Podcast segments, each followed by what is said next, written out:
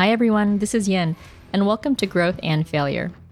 This show highlights extraordinary people that inspire and motivate me to level up. I'll have conversations with a wide range of profiles, from entrepreneurs and athletes, investors to educators, you name it. I love hearing people's different journeys. For me, the biggest lessons learned and opportunities to grow come from the struggle, the pain, the defeat.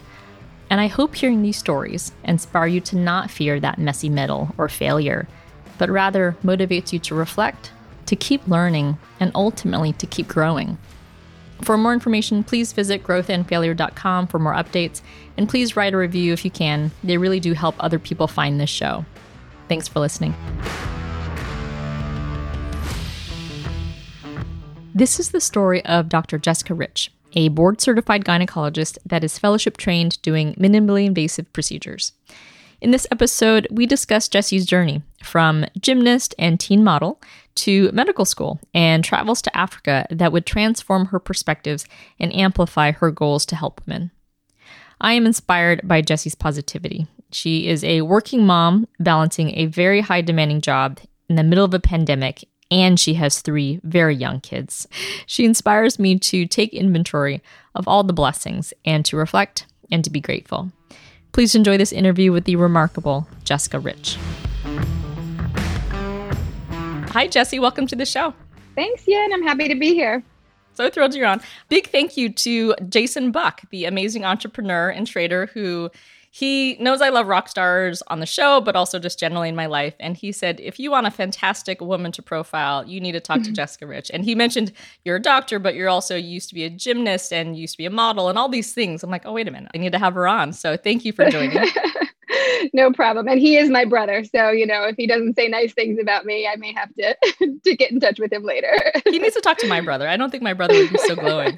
But I'd love to rewind your highlight reel and share with our listeners where you grew up. We grew up in a small town in Michigan. It was kind of one of those storybook sort of idyllic childhoods. We grew up on a lake and we would play on the lake in the summer, swimming and ice skating in the winter. And I had a pretty standard family with our parents and I we I actually have two brothers. So there were three of us kids, and we would spend holidays with our neighbors and ride bicycles around the neighborhood with other kids and went to the local public school. So it was a, you know, pretty sort of standard, as my husband would say, kind of Americana childhood. Great. And then, so how did you pick Brown? I'm always fascinated by how people choose the college they went to and what they decided to study, but your path led you to Brown. So, of course, even though that was sort of an idyllic place to grow up, like most kids, I was like ready to leave there. As soon as I hit 18, I wanted to get out and and see a little bit more of the country, a little bit more of the world. So, I definitely knew I wanted to get out of Michigan. And when I was looking at schools, I was a competitive gymnast growing up. So, I spent a lot of time doing gymnastics and I wanted to do division one gymnastics in college but i also wanted a place that was very strong academically. So I had limited things down to, you know, a, a, small pool of, I think it was maybe seven or eight schools that had very strong academic programs and also had Division One gymnastics. It was at the level that I wanted to compete at, and Brown was among those lists. And I, I spent some time, you know, visiting each place and with the coaches and with the teams. And what I loved about Brown is that as I was growing up through middle school and high school, I was I was a pretty serious kid. I was always pushing myself really hard, both academically and with gymnastics. And I still wanted to push myself going forward, but I also kind of needed a break. So Brown just had this great open curriculum that allowed you to explore different areas, allowed you to take classes pass fail if you needed to. So I didn't have to keep that sort of straight A mentality that I had, you know, been growing up with to get into college. And I just, when I visited, I loved the whole northeastern liberal arts kind of vibe to the campus and it just it was perfectly suited for what i needed at the time. And then how did you transition to the medical path? Uh, growing up my mom told me from about first grade you're going to be a doctor which i tried to rebel against a few times but it really was i think the right choice for me. But i so i always kind of had this in the back of my head. I was good at science and math and humanities, which I think you have to kind of have all of those things to be a good doctor. And I spent a lot of time interacting with the medical field with sports medicine as a gymnast. So I had experience there. When I went to Brown, I did go down that path of studying human biology. But again, I wanted the opportunity to explore other areas. So I took a lot of anthropology and I took Ghanaian drumming and dance classes and literature and a little bit of everything. And, and to be honest, I think all of those packages really kind of put together nicely to make a good path to medicine. So uh, as I went through, I realized, yes, medicine is the way that I want to go. And it worked out for me.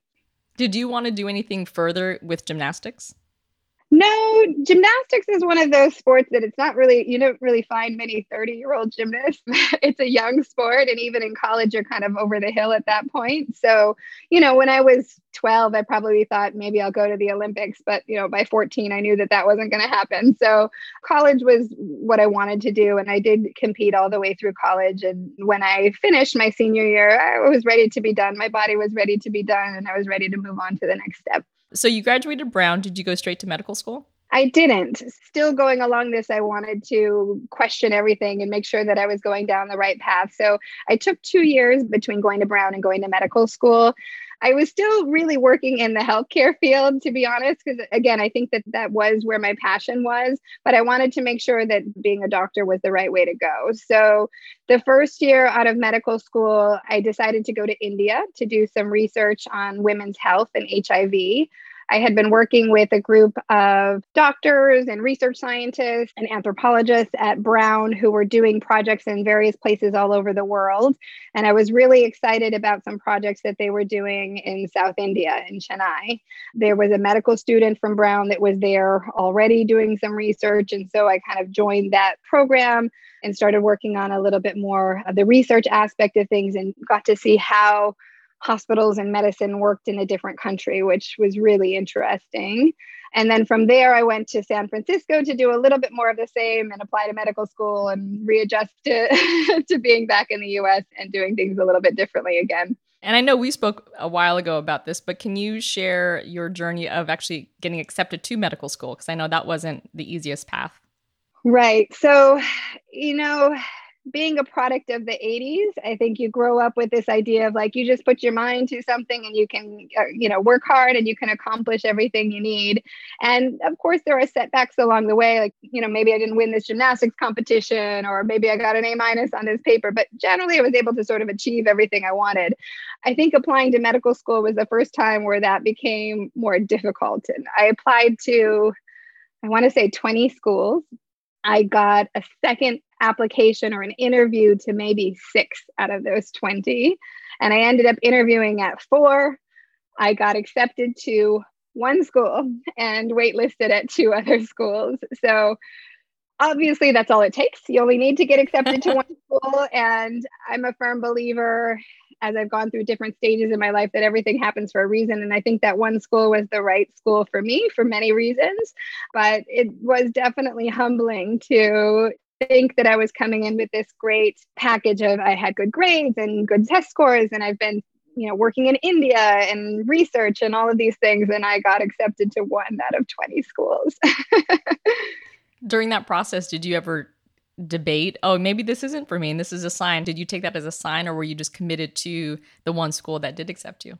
No, by that point I was pretty committed and I really loved the school that accepted me. I, I went to University of Chicago and the day that I went for my interview, I just felt like, you know, this is the place for me. And to be honest, I think that's part of what got me accepted. You can just tell when when you fit in a place and when you're the right kind of candidate for them and they're the right kind of place for you. I think both sides feel that. And so I was very happy with, with where I was accepted. And then so how did you pick the, the route that you did in terms of specialty?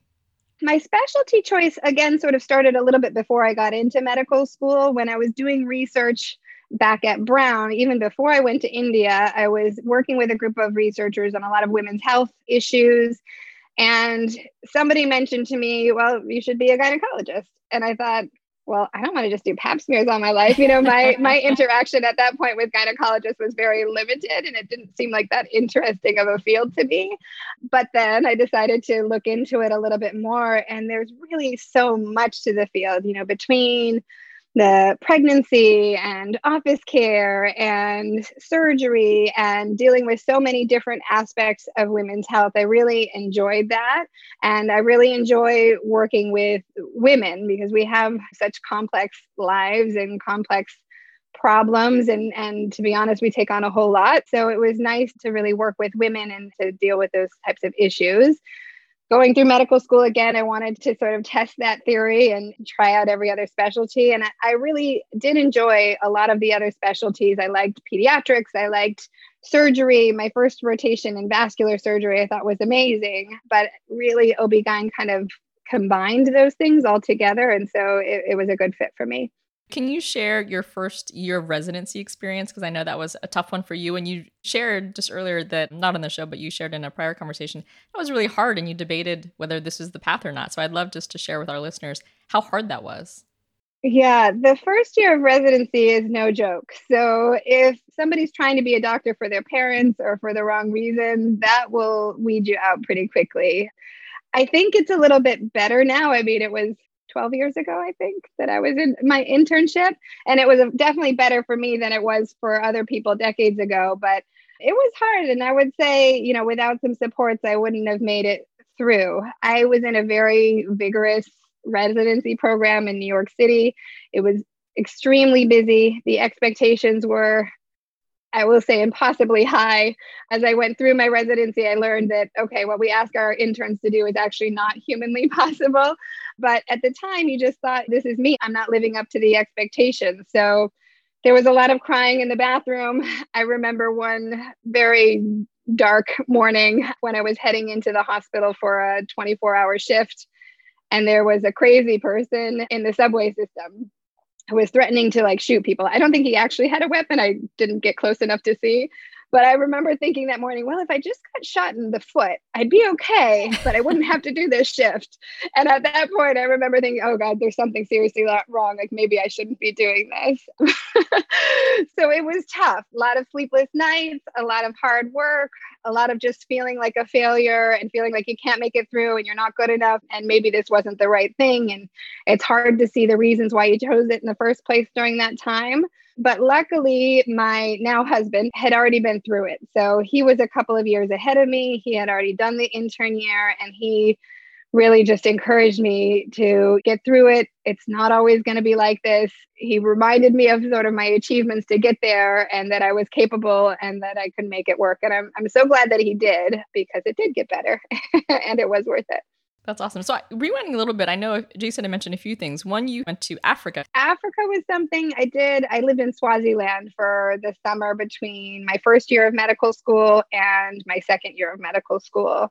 The University of Chicago has this great fellowship that they call the Human Rights Fellowship and it's open to everyone across the school so anybody in the law school the business school the undergrad you know all of the schools there can apply and basically, you have to design your own sort of human rights project. So I went to Swaziland, which tiny little country in, in South Africa, where we worked on a lot of like women's rights, which was uh, an interesting place to do that. In Swaziland at the time, the king of Swaziland was taking his 14th wife while I was there. So it was eh, this sort of polygamous society. And I worked in this office with an amazing group of mostly women, but some men too. And they were really working to help with women's rights. And I kind of looked at that from the health aspect. And again, because I had some background in HIV, we did a lot of HIV education and that sort of thing. But it was really amazing to see these women that I was working with who were so capable and who were out on their own, and yet they couldn't even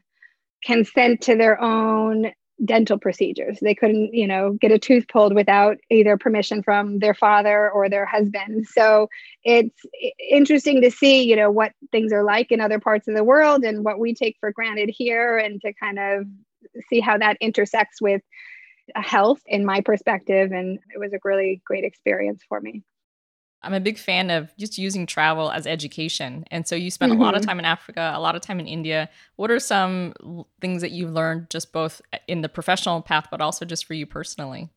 I agree. I think travel and especially, you know, not like just taking a trip for a few days, which is awesome. And I recommend that anytime too. but to really be able to live in a place for some time, to get to know people there to work in the environment just opens your eyes in so many more ways to understand different ways of life, to again realize what you take for granted in your own life and in your own country and setting, but also just to see all the color and the richness and the vibrancy of another society and the challenges that people face, but to see those differences, but at the same time to see the commonality because everywhere you go, despite all of these different challenges, people were still focused on the main thing, right? They're focused on their families and their relationships and their jobs and sort of the day to day stuff that we all focus on. And so it's nice to see that commonality as well. Then focusing a little bit more on your job. So now you've been in private practice for a while. Can you share a little bit more of your path after you graduated from med school? So, after medical school, I went on to residency, which in OB-GYN is four years. I decided to do a fellowship in minimally invasive gynecology because I really enjoyed the surgical aspect of gynecology. And I really enjoyed with this sort of minimally invasive approach, what it means is we use different techniques to try to avoid, you know, big surgeries, big scars, long recovery. So it's it's basically taking care of women's problems and getting them back to regular life as quickly as possible and sort of disrupting life as little as possible. You know, working on a lot of quality of life stuff. It's not as much life or death most of the time, but it's a lot of sort of quality of life stuff. And I really enjoyed that approach. I enjoyed connecting with women and I enjoyed the technical aspects of the surgery. So I pursued a fellowship in that, which was a two year fellowship that I did in Nashville. And then after that, started, you know, hunting for jobs. My husband had already landed a job in Miami. So that's what led us this way. And I ended up getting a job initially working for a hospital in South Florida. And then I met my partner during that process and joined her after about two years in the hospital. And I've been with her since when you went down the process of trying to figure out which one to specialize in, what was it about OB-GYN that you liked? And also what did you want to do in that field? Did you want to be known as like the, you know, best surgeon that specialized in minimally invasive procedures? Or, you know, what was your goal within the space in the field? So what I liked about OB-GYN in general was again that sort of mix of medicine and surgery because most fields are one or the other. So surgeons do surgery, they don't have usually a lot of continuity with their patients. They kind of do surgery and then they send them back medicine is a sort of long-term follow-up. It's a lot of talking. I like to i think it's maybe the sports side of me i like to be able to work with my hands but also be able to connect and have those long-term relationships with patients and that's what ob-gyn allows. But there are many different aspects within that field the pregnancy side of it I, I liked some parts of it but to me especially because i was a residency was in a very high risk pregnancy sort of area I think I was a little bit traumatized by it, to be honest with you. Everything that we did in pregnancy was either it was easy and happy, which was nice, but it was kind of like, well, did I really need to be here? This probably could have happened without me. or it was like terrible. And if I didn't act this second, the baby was going to die or the mom was going to die. And that was kind of traumatic in the moment. And at the time, you know, it makes you feel good to get that rush and to be able to take care of that and to say, okay, well, if I don't get this baby out in one minute, the baby's going to die. And to be able to accomplish that was a big feeling. But I was like, I don't really need that kind of stress in my life every day, which led me kind of more along the gynecology path. And in medical school, when I was looking into OB-GYN, I was really interested in two areas. I liked family planning, and I think that was some of my sort of political belief side. So abortion rights, contraceptive rights. I feel like nothing stops a, a woman's life shorter or sort of curtails her dreams more than an unplanned pregnancy. So that was important to me. But on that side of things, the technical aspects I didn't find as interesting, but I liked that side. And then I liked GYN oncology. So ovarian cancer, uterine cancer, that sort of thing. Big surgeries, you know, helping people at really difficult parts of their lives. I liked the surgical aspect of that, but I, as I went through my residency and spent more time, and, and I think that was probably the hardest decision I had to make with my residency was then whether to do the oncology or not. I realized that although I liked the surgery and helping with those problems, I didn't love the long term chemotherapy and the radiation therapy. And it's really difficult to deal with your patients all dying. It's hard to do, and it, it makes you feel good to be there for people and their families in that moment. But it's draining if that's your practice day after day. I think it really does take a special kind of person to be able to get through that day to day and to kind of keep the the joy in their life. So I realized that that maybe wasn't for me. And that's partly why I moved on to sort of minimally invasive gynecology, where I felt like I could still get those technical aspects. I could help people, help women to feel better, um, to take care of their pain and suffering and bleeding and, and other things, but didn't have as much of those difficult aspects with the chemotherapy and, and so much end of life stuff, which I thought might, be honest, might inhibit, you know, my joy with my family and with my life. Yeah, so a little bit selfish, but you know, that's why we have different fields for different people because I think everybody's suited to something a little bit differently. And speaking of, you seem so positive and filled with like joy and positivity. And I know as a working mom now in this pandemic, that is usually not the case consistently. Can you just share with our listeners how you're balancing it all? I mean, literally a career, multiple kids, the pandemic, and just life in elevated moments of stress and anxiety that we're all facing. How do you stay so positive and have such a bright smile to your face the whole time? well, the smile isn't there all the time, but I, I do think, you know, I would agree. In general, I'm a more positive person and I try to keep a smile on my face most of the time. It's been tough this year. I'm not sure if I told you this, but so I had my third baby on February 28th. Two weeks later, the schools shut down and my nanny came to work not feeling well and I sent her home and I didn't bring her back for eight weeks. I had a seven year old in virtual school and a four year old that we tried virtual school for about a week and that didn't work, and a newborn baby. So that was a challenge to say the least. But even my husband, who does do, he's a urologic oncologist, so he does do cancer surgery, and even his cases were shut down at the beginning initially. So he was home doing some telemedicine. And there were definitely those trying moments where the baby was crying and I had to nurse her, and my four year old having a tantrum, and my seven year old needed help on the computer. And I realized it was noon and I haven't brushed my teeth yet, let alone a shower. Forget about it. And we had those moments where I was like, I don't know if I'm going to make it through this. But to be honest, the majority of it was very positive and i know we're still going through it and i'll kind of get to where we are now but that initial you know staying at home and being at home during my maternity leave and with the kids at home and, and with my husband at home for a lot of it it was really a blessing for us to be able to have that family time and really be able to connect. And before the kids started going crazy realizing that they you know didn't get to see their friends for months they were just really happy to have both of their parents at home. And we would have picnics in our backyard and you know just try to do little fun things. You know, living in Miami, at least we could get outside a lot, which was nice. So I tried to take a walk almost every day, you know, sometimes by myself, sometimes with the baby, sometimes with all three kids. And that really helps me to stay sane. And I just decided at that point, you know, work was going to wait. I was planning a maternity leave anyway, but I always have projects that I plan for the maternity leave. At that point, I just had to say, you know what, I'm letting go of those projects. We're just going to do what we need to do to get by every day. Since then, of course, I've gone back to work and it's been a little bit of a struggle. And my kids are actually back in school in person now. They're at a very small school and it, it works out. But I've just had to shift things around a little bit, try to consolidate my hours so that I can still see patients, but have a little bit more time with the kids in the morning and the evening. Our nanny is back. Thank goodness she is my lifesaver. And, you know, I just have to now, I think that what the pandemic has taught me is to really put things in perspective. And so now when I feel myself getting to that point of, okay, I'm getting overstressed, I'm snapping at the kids, I'm feeling like a failure every day, like this is not where I want to be, then I just have to take a deep breath and slow down and say, okay, I'm going to take a walk. I'm going to make these changes to what I have to do. I'm going to let go of these things that aren't priority and then just, you know, try to move forward like everybody else. It's a glass half full lens that I need to hear more often. So that's helpful. One thing I saw in uh, a picture of you had a picture of yourself in a bikini and it was using the hashtag medbikini. Can you share your thoughts on that? And then also just, and I, as an extension of that, it's related, but the gender bias that you find in the medical profession?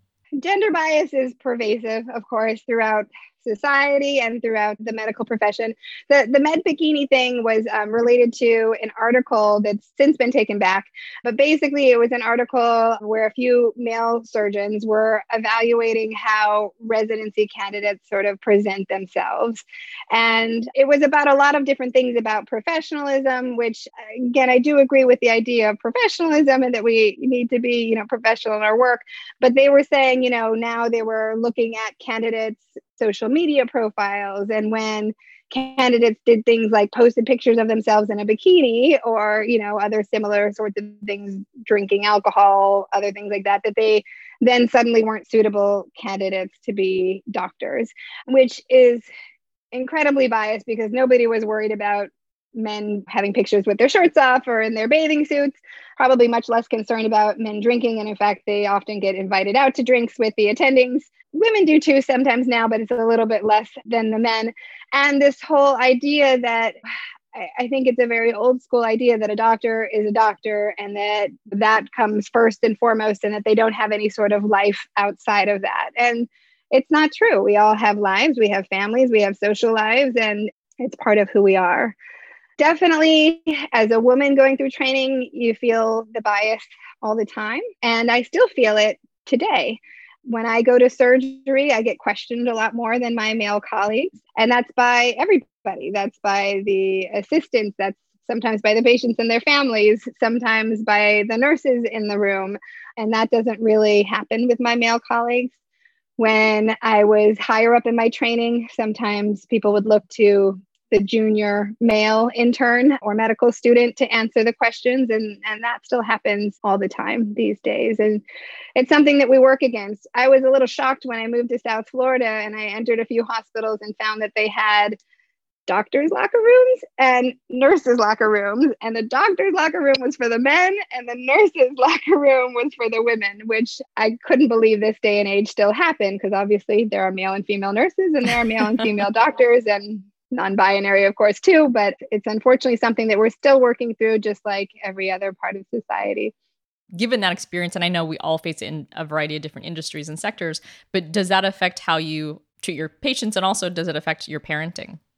It does with i'll kind of start about uh, with patients first. And just to sort of recap when you were talking about how i chose the field of ob-gyn to be honest that took a big role in it too because i did do some rotations and where male patients would hit on me or make inappropriate comments or say certain things while I was examining them. And it kind of just grossed me out, to be honest with you. And I thought, well, if I treat women, I don't have to deal with this sort of thing. So that was another sort of bonus to going into OB-GYN is that regardless of a woman's sexual orientation, they tend not to make those like inappropriate comments or try to hit on me while I'm trying to take care of them. So that's a benefit. When I approach my patients, especially my younger patients, I try to kind of give them some empowerment especially when we're talking about sexual health and other things and about you know them taking ownership over their bodies and their decision making one of the things that I've had to sort of fight against throughout is that sometimes I'll have patients who come in with a partner, like a husband or, or something, and they, they kind of keep looking to them. And although I want to include everybody's families and their partners in the decision making, I always talk to the patient. I'll talk to the patient first and then, you know, I'll turn to the spouse or the family member and see if they have questions or if they want to add something. But I always make sure that I talk to the patient first so they know that, that they're the ones that I'm there for. With my kids, definitely in parenting, it's, it's important for me to treat them equally, not the same because they're different people, they're different individuals, but I try never to say, okay, this is a boy thing or this is a girl thing or you can do this because you're this or that. It's funny because kids find that on their own. And especially with other kids at school, they're like, oh, I don't like that color because that's a boy color. Or, I don't like that because that's a girl thing.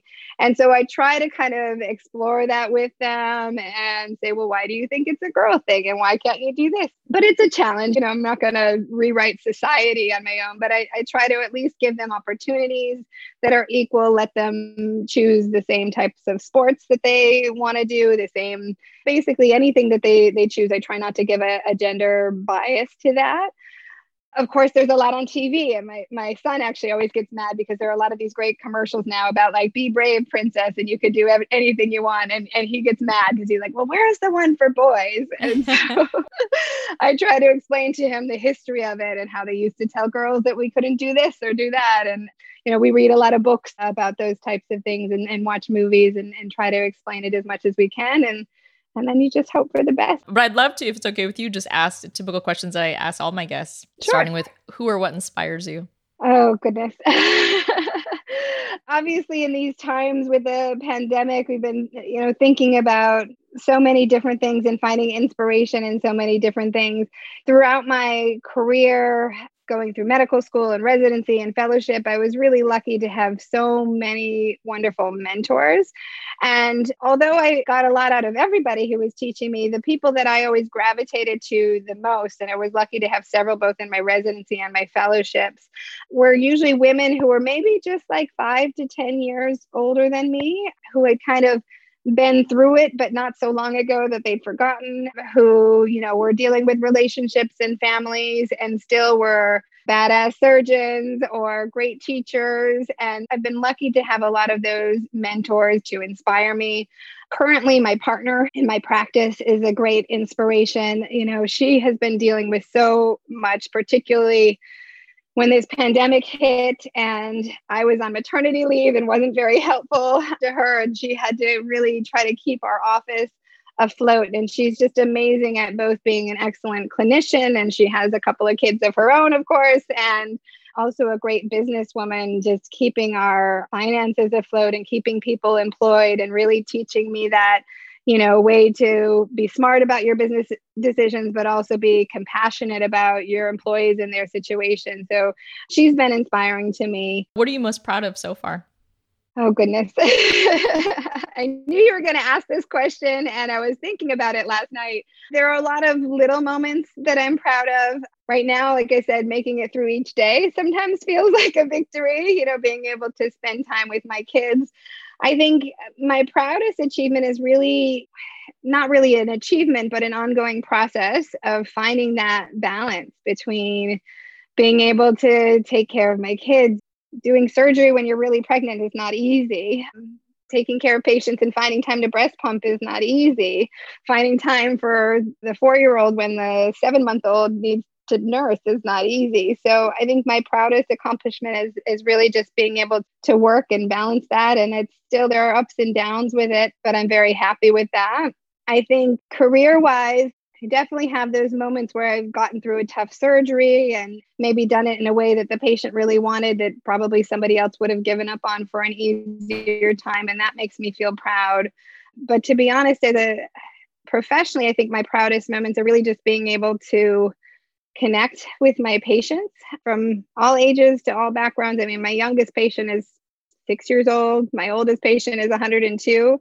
And I think through training and practice and introspection, I've really learned how to connect with women to kind of meet them where they're at to try to help identify what their fears are, what their wants are, what their needs are, and to kind of give them reassurance and comfort and knowledge. And to be honest, I'm really good at it. And I'm very proud of that. We talked a lot mm-hmm. about hardship, whether it's through application of medical school, through the struggles of residency. But can you share maybe one of, or maybe the most impactful growth moment that you've had, whether it included hardship or struggle, which I'm maybe sure it did, but if you could include your biggest growth moment? I've definitely had a few, a few of those growth moments. One of the most challenging, I'd say, for me was in my fellowship. So, as I was sort of getting near the last year of my fellowship, the hospital that I was working for decided they were going to drop the fellowship, which left me to scramble a little bit. It was tough. I had to figure out, you know, how things were going to work. And it had happened that I also had a, a, prior growth moment before this where I, I didn't actually get accepted into my first choice of fellowship, which had been Vanderbilt because my husband again went got ahead of me a little bit and had already been accepted to Nashville. He was in fellowship at Vanderbilt. They had one spot at Vanderbilt. I did not get that spot, but I got into a fellowship also in Nashville because there was one other spot in Nashville for fellowship and I did get into that, but then they dropped it. Swallowed my pride a little bit and I reached out to Vanderbilt, to the people that had had um, not chosen me initially. and I said, Hey, this is what's happened. I want to continue my training. Is there any way that you would have space for me? And they said yes. And so they they brought me in and like I said, everything happens for a reason. It really turned out to be great for me because I learned so much in that first year of fellowship that was at more of sort of a private practice kind of institution. And I learned so much at Vanderbilt, and I really got to combine the best of both worlds. And it took some swallowing my pride, like I said, but it really worked out well in the end. Now that you've had a successful private practice, do you think about your career with steps or goals? I do. It's a funny thing because along the way, there's always been the next step in the path, right? You know, you get good grades in high school so you can get into a good college and then get into a good medical school and then get into a good residency and then into a good fellowship. And then you have to get your first job. And then you get there and it's like, huh, now what do I do? You know, like now what is there to strive for? But there's actually still a lot to strive for. So, as I said, my top goal right now is really just finding that balance with my family and to be honest, building my practice back up because just like so many people right now, we took a big hit with the pandemic and we're trying to get things back on track.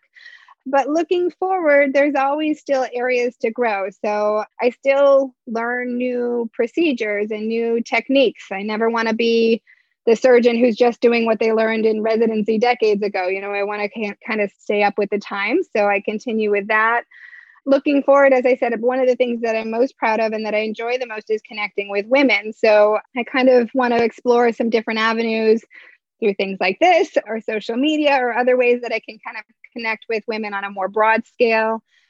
And then eventually, I'd like to maybe get back into some teaching and mentoring myself, which I, I do really enjoy. I just don't know if I have the time and the effort for it right now while my kids are young, but I think eventually as they grow up, I'd like to develop more of those relationships again too. Well, thank you so much. I know that you're you're juggling a lot. I mean, literally, you're juggling three kids and a full time job in a pandemic, and you still do it with a smile on your face. So that is a job well done. thank you. Thank you. I appreciate it. Again. Where can people find out more about Dr. Jessie Ritch? You can find out about my practice, floridaurogyn.com. You can follow me. I need to open Twitter, as my husband keeps saying, but I have a Facebook and Instagram accounts that are enritched, E N R I T C H E D. That's where you can find me. Well, thank you for taking the time to join the show. I just loved our conversation so much. Thank you. I loved it too. Thanks, Jen. Take care.